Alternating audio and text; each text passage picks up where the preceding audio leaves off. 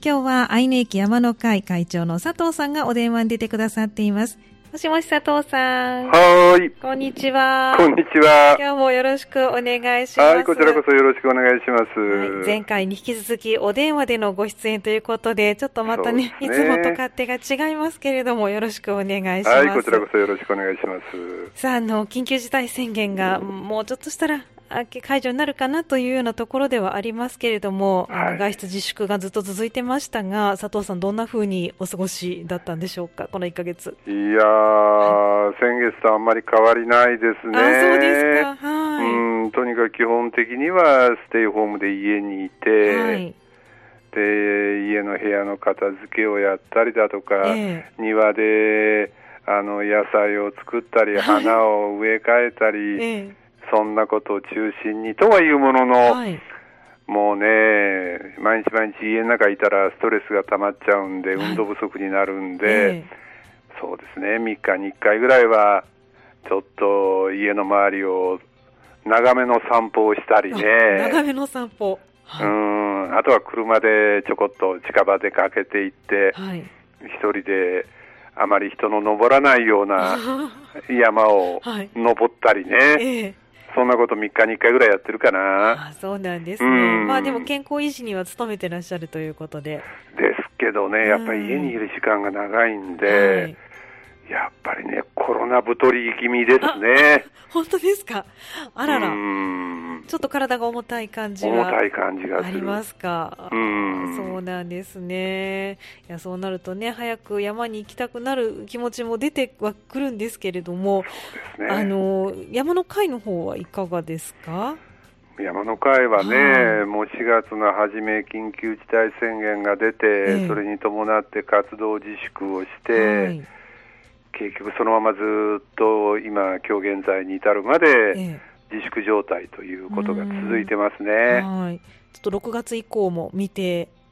全く未定ですね。そうなんですね。まあね、どういうふうになっていくかわからないけれども、はい、これで本当にワクチンだとか治療薬だとかっていうものが開発されてというこの、うんアフターコロナみたいな話になっていけば別ですけれども、えーはい、しばらくはどうお付き合いをしていくか、ウィズコロナということでしょうから、そうなってきた場合には、うん、どうしても山登ってる時はね、はい、そんなに心配はないのかもわからないですけれども、えー例えば山小屋なんていうのはもうまさしく3密ですしね。ねはい。今年はもうでもこのシーズン山小屋も休業するところも多そうですもんね。ね、とりあえずは7月の中旬までは、うん、あの北アルプスあたりの山小屋もみんな休業を決めてますけれども、うんえー、まあそれ以降も難しいでしょうね、今年は。あそうですか。ということは今年愛媛駅山の会も夏山登山は予定は最初入れてたかと思いますけれども、はい、はい。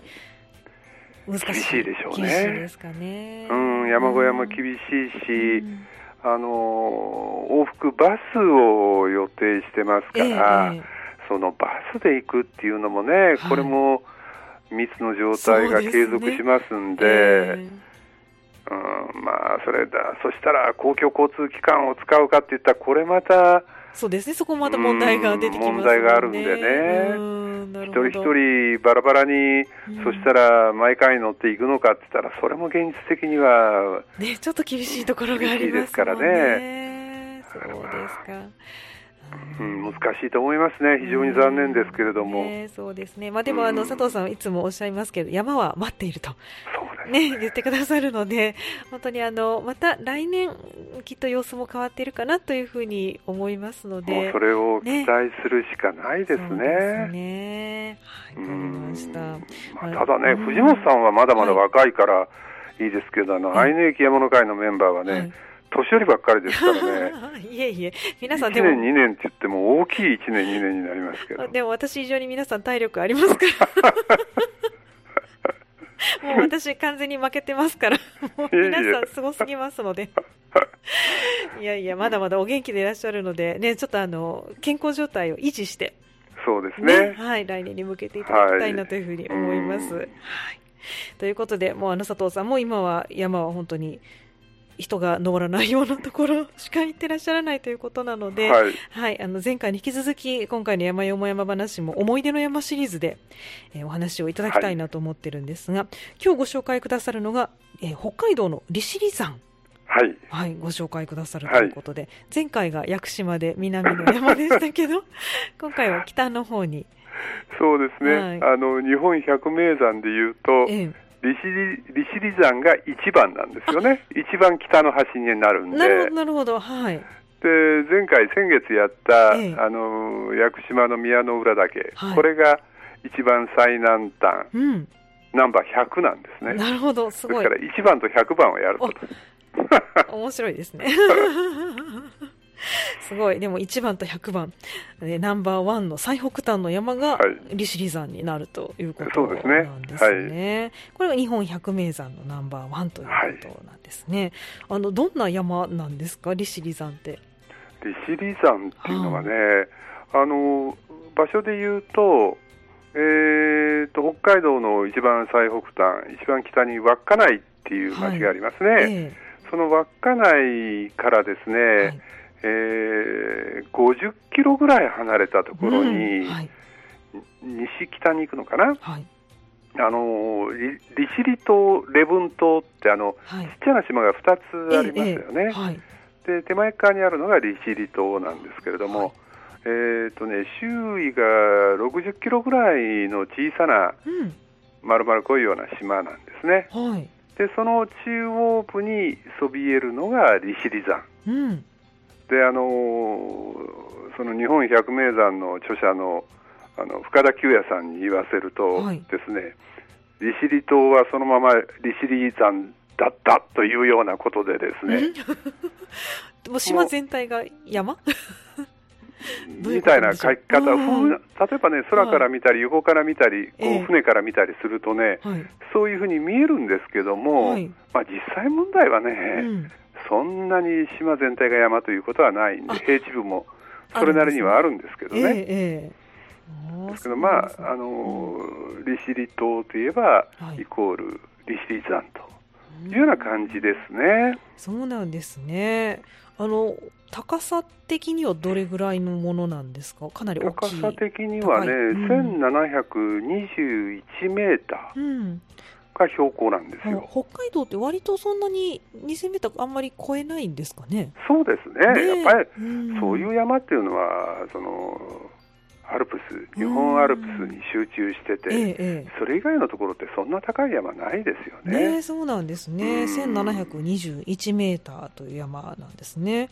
ただ、ね、登山口がね、標高220メーター、ぐらいのところから登るんですよ。結構登りますね、そしたら。ですからね、標高差でいうとね、ええ、1500メーターありますんでね。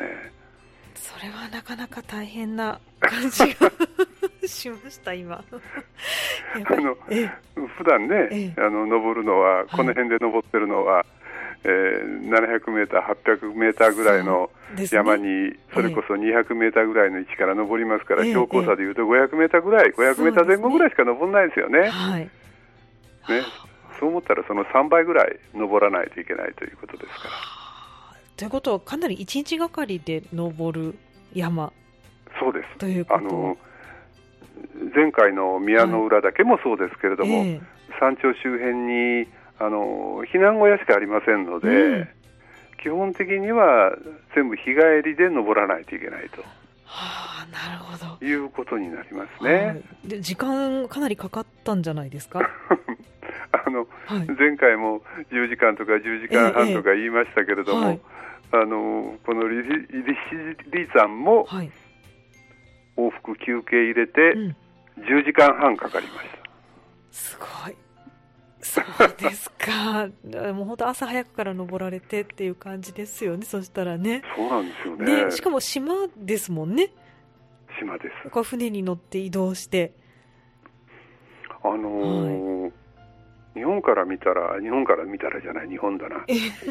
大阪、関西から見たらですね、はい、随分東の位置にありますよね。はい、ですからこれ行ったの7月なんですけども、えー、その時のね、夜明けの時間がね、確かね、はい、3時57分あ、そうですか。早いですよね。早いですね。はい。うん、ずいぶん早いんですよ、やっぱり。ああ、なるほど。ということは、じゃあ早くからもう船も出てる。うん、まあ、あのーうん、行くのはね、うん、えー、これも3泊4日で行って、はい、まず最初の日は、この飛行機で行ったのは実際問題、あの関空から LCC、はい、ピーチでね、うん、札幌千歳空港、新千歳空港に飛んで、はい、で新千歳空港から、今度はあの1日1便しかないんですけれども、はい、穴がね、利尻島に利尻空港という飛行場がありましてね。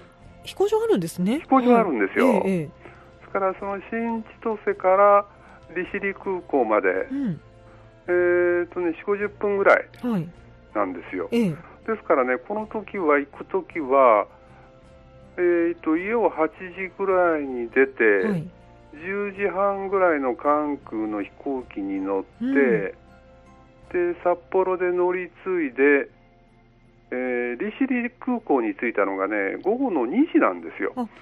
早いでしょ？結構早いですね。宮の浦に比べたら。早いです。早いですね。はい。あの、宮の浦もやっぱり船乗ったりしたんでね。ねええうん。なるほど。あの、まあ、宮の浦も空港ありますから、そういうふうに行けば同じような時間で行けると思いますけども、はい、あの、6時間ぐらいで行って、うん、はい、まあ、その日は、あの、島ぐーっと車でレンタカーで回ってぐるぐるぐるぐる見物しましたんで、はい、まあ、ええ、翌日2日目に登りましたから、はい、なるほど、うん、ですか。らあの時間的には十分、うん、ただ、うん、5時過ぎから登りましたけどね。ね10時間半ですからね。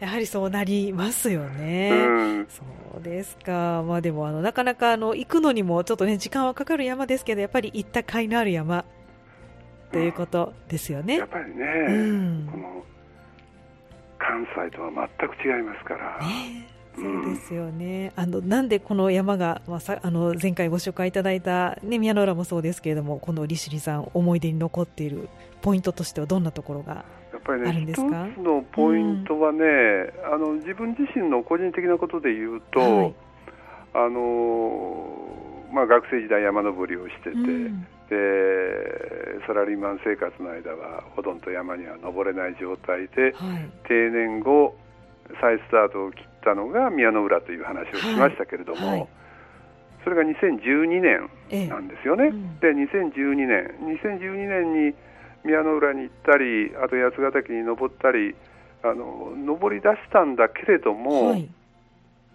その頃ね一番一生懸命やってたのは、ええ、実はね四国のお遍路なんですよ。山登りじゃなくて、あのお遍路、はい、まああれも途中ちょっと山ありますけどね、え、あのお遍路88箇所を歩いて回ろうということをね、はい、えー、ちょうど2012年ぐらいから2年半ぐらいかけてね、うん、あの1週間単位ぐらいでとことことこと歩いてたんです、四国を、はい、毎週行ってらしたんですね、すごい。だからそんなことやってたんで、えーまあ、愛の駅山の会にも2012年に入ったし、はい、あの山もちょこちょこ始めたんだけれども、うん、その本格的にやってるというほどではなかった。なるほど、はい、で本格的にやりだしたきっかけになったのが、うん、この利尻に行った2015年。ちょうど5年前なんですけどね。そうなんですね。5年前の7月に、うんはい、あのこれも前回と同じ学生時代のワンゲル仲間5人で行ったんですけれども、これを7月に行って、で8月に愛の駅山の会で、私にとったら何年ぶりかな、もうあの北アルプスにあの白馬なんですけどね、白馬三山に登ったと。ああそうなんですね。ですからそれまではね、2012年、13年、14年あたりっていうのは、